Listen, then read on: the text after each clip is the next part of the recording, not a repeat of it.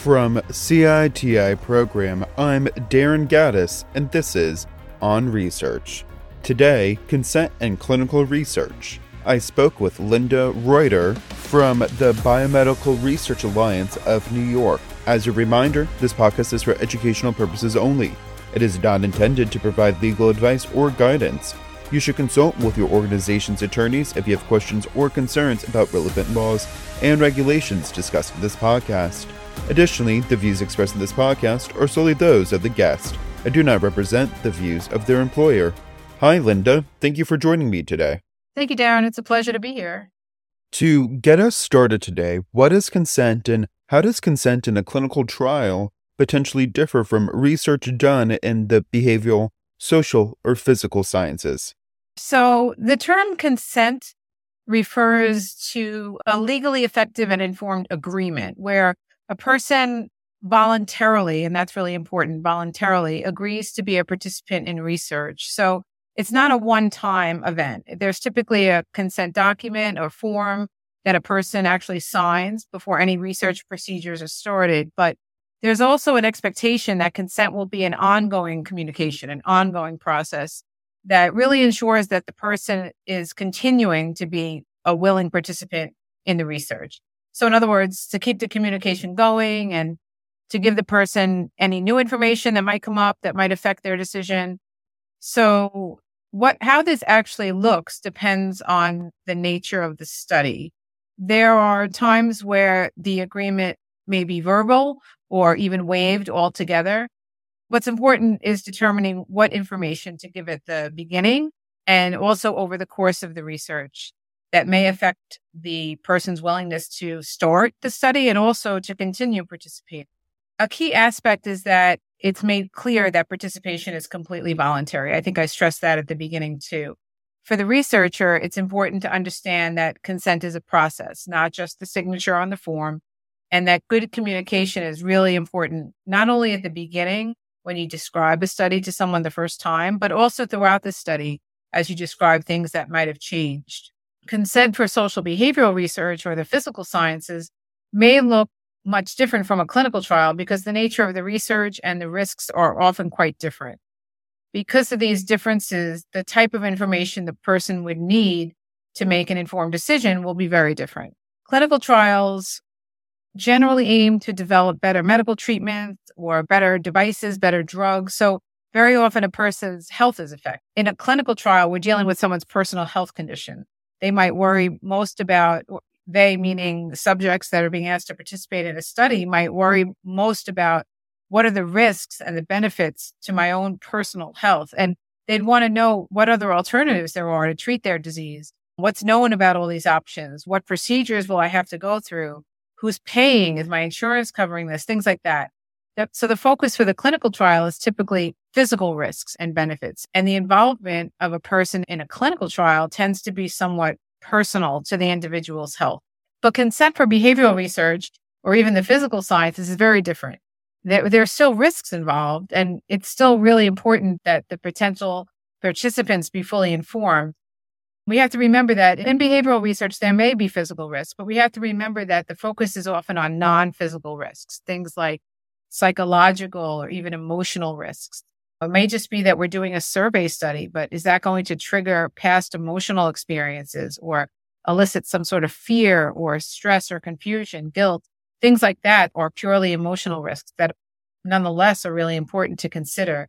It could be social risks, things like social stigmatization of a particular class of people or an individual, a chance of being ostracized or shunned because of your responses to a particular research question, or even economic risks to employability or insurability. So these are all very real risks that IRBs consider when they look at social behavioral research. And while some people may think there are no real risks involved, there, there really are, and they need to be considered. While consent is important in all types of research that relies on people to participate in order to complete that research, the focus of the consent process may be very different between clinical trials and social behavioral research because there's different concerns with each of them. When and why must consent be collected in a clinical trial? Yes. So for clinical trials, The requirements for consent are pretty clear. There are federal regulations governing research with human subjects. These regulations very clearly stipulate that before involving a person in research, one must obtain the, and the term is legally effective informed consent of the individual or their legally authorized representative. And we'll talk about legally authorized representatives. We'll use the term LAR to refer to people who are authorized to consent for somebody else. So these regulations also go on to the specific conditions under which consent should be sought. So things like allowing the right amount of time for discussion and consideration, making sure one is minimizing undue influence or coercion in the consent process, making sure the consent's in the right language for the subject to understand, getting translations when needed. The regulations are also very specific about the type of information that should be provided and even what the consent form should look like, how it should be formatted, what should be said first, and specific elements that must be included. So these regulations give us the parameters for designing a consent and a consent process, but they also give us mm-hmm. parameters for waiving the mm-hmm. requirements for consent or certain pieces of the consent in some circumstances. Since clinical trials typically involve some level of risk, a written consent is most often used and the person needs to actually sign the form or their LAR might sign it. As far as when consent must be obtained, consent must be obtained before any research procedure is performed. Even if you're doing screening tests to see if someone's eligible for a clinical trial, there has to be a level of consent before any research procedures are initiated. And can consent or parental permission ever be passive or implied during or in a clinical trial? If, if a written consent is not obtained, it's because the research qualified for a waiver or because consent wasn't otherwise required.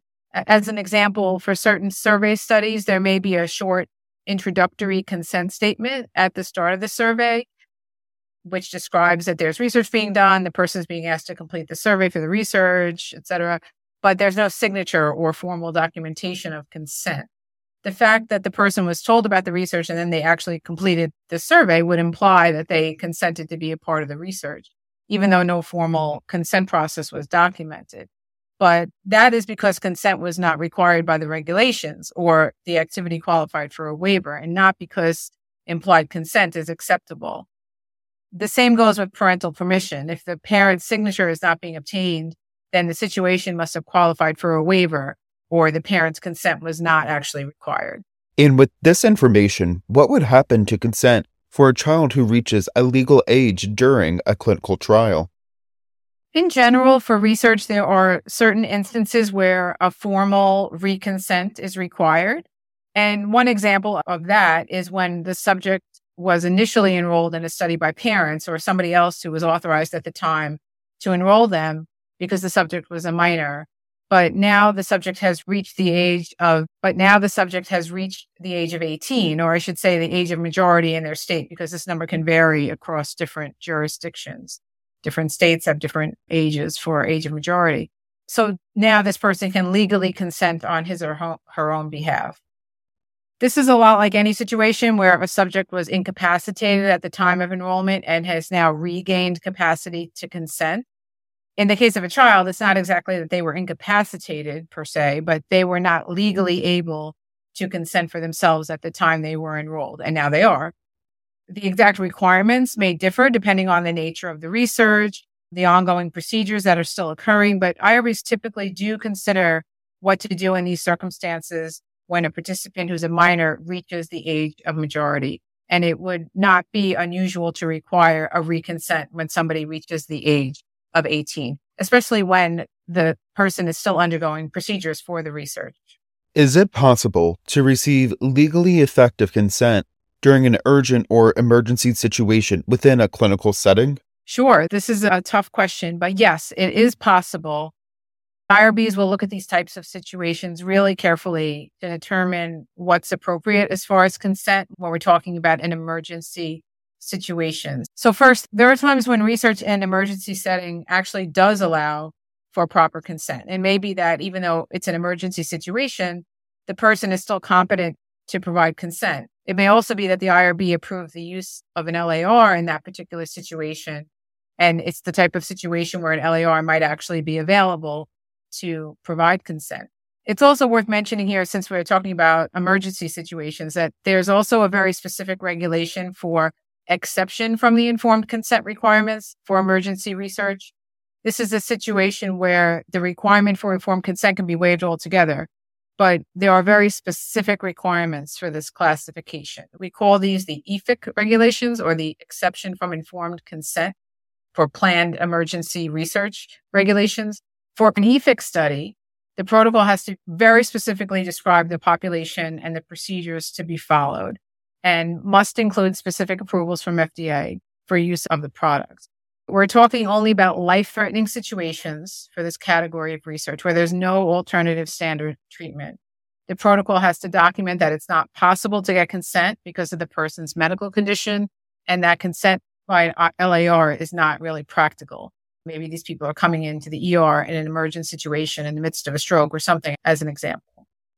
The IRB will also consider the risk benefit ratio, and there has to be a potential benefit to the subject if they're going to be enrolled in an emergency situation under an EFIC waiver. The protocol is required to have some other very specific details. But getting back to the question, is it possible to receive the legally effective consent during an urgent or emergency situation? It is possible to actually get the consent of the subject, but very often people will pursue. When could a legally authorized representative provide consent on behalf of an adult with diminished decision making capacity within a clinical setting? This is a great question. And there are a lot of layers here. So I'll try to cover all the scenarios. First, the issue as to who can be an LAR is typically determined by local or state law. Some states have statutes or regulations or laws that specifically address consent by someone other than the subject for participation in research, but many states don't have a specific regulation or rule about it.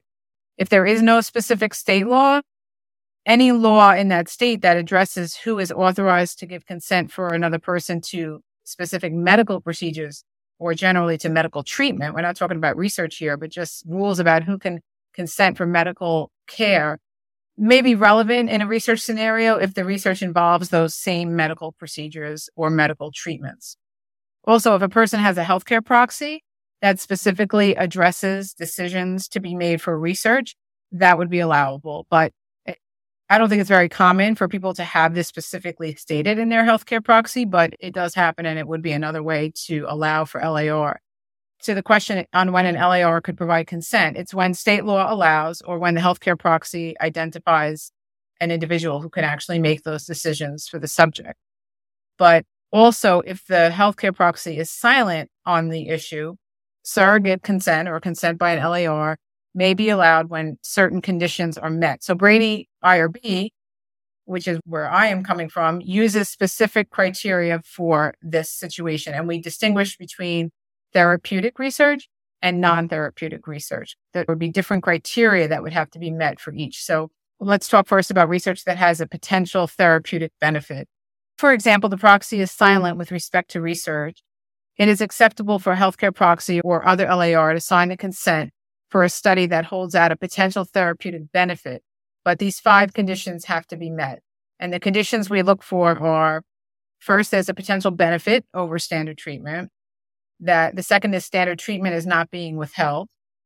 There's no alternative standard treatment.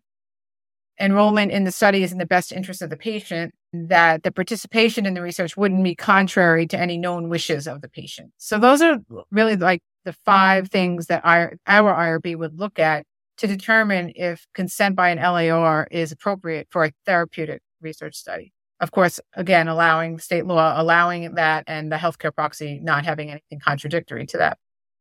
So now for non-therapeutic research, when there's no potential for the subject to perhaps improve clinically as a result of research interventions. The conditions the IRB would look for in order to approve use of an LAR are different five criteria, but they are first that the objectives of the trial can't be met by means of a trial in other types of subjects. In other words, you have to include people that are in an emergency situation or that are not capable of consenting for themselves if you can't do the research at all. The second would be that the risks are low. The negative impact on the subject's well-being is minimized and low the trial is not prohibited by law. And then the last criteria would be that the opinion of the IRB is sought in the inclusion of such subjects, and the written opinion covers this aspect, meaning the IRB has knowingly approved this way of getting consent. Also, these types of non therapeutic trials should always be conducted in people who actually have the disease or condition for which the product is investigational product is intended. And of course, these subjects should be particularly closely monitored and should be withdrawn if they appear to be unduly distressed. So that that sort of summarizes really quickly most of the scenarios that would allow for consent by an LAR or surrogate consent. As you can imagine, IRBs are very careful in evaluating these situations and will be very careful to approve a surrogate consent procedure only when it's appropriate and allowable by law. What else should we know about consent in clinical trials? As I've said before, and I'll reiterate here, consent is an ongoing process. It's not a one time thing. Also, for clinical trials, we always need to be mindful of the issue of therapeutic misconception, making sure people don't see the trial as a potential sure thing to treat their disease or condition, and that people are aware of the potential risks and benefits that are associated with whatever they're going to be undergoing as part of the clinical trial that these medical treatments are not yet proven to be effective. That's why the research is being done. There may be a placebo arm as well, where they're not even getting an active intervention. So communication remains key. As consent documents themselves become longer and more complex, it will be even more important that during that process where we sit down and have discussions with people, we try to focus on the information that they really need to know to make an informed decision for themselves so that they understand exactly what it is they're signing up for. Linda, thank you for joining me today. Thank you, Darren. Thank you for listening to today's episode, and be sure to follow, like, and subscribe to On Research with the CITI program to stay in the know. If you enjoyed this podcast, you may also be interested in other podcasts from CITI program, including On Campus and On Tech Ethics. Please visit CITI Program's website to learn more about all of our offerings at citiprogram.org. I invite you to review our content offerings regularly as we are continually adding new courses, subscriptions, and webinars that may be of interest to you, like CITI Program's Effectively Communicating Research Results to Non Scientific Audiences webinar. All of our content is available to you anytime through organizational and individual subscriptions.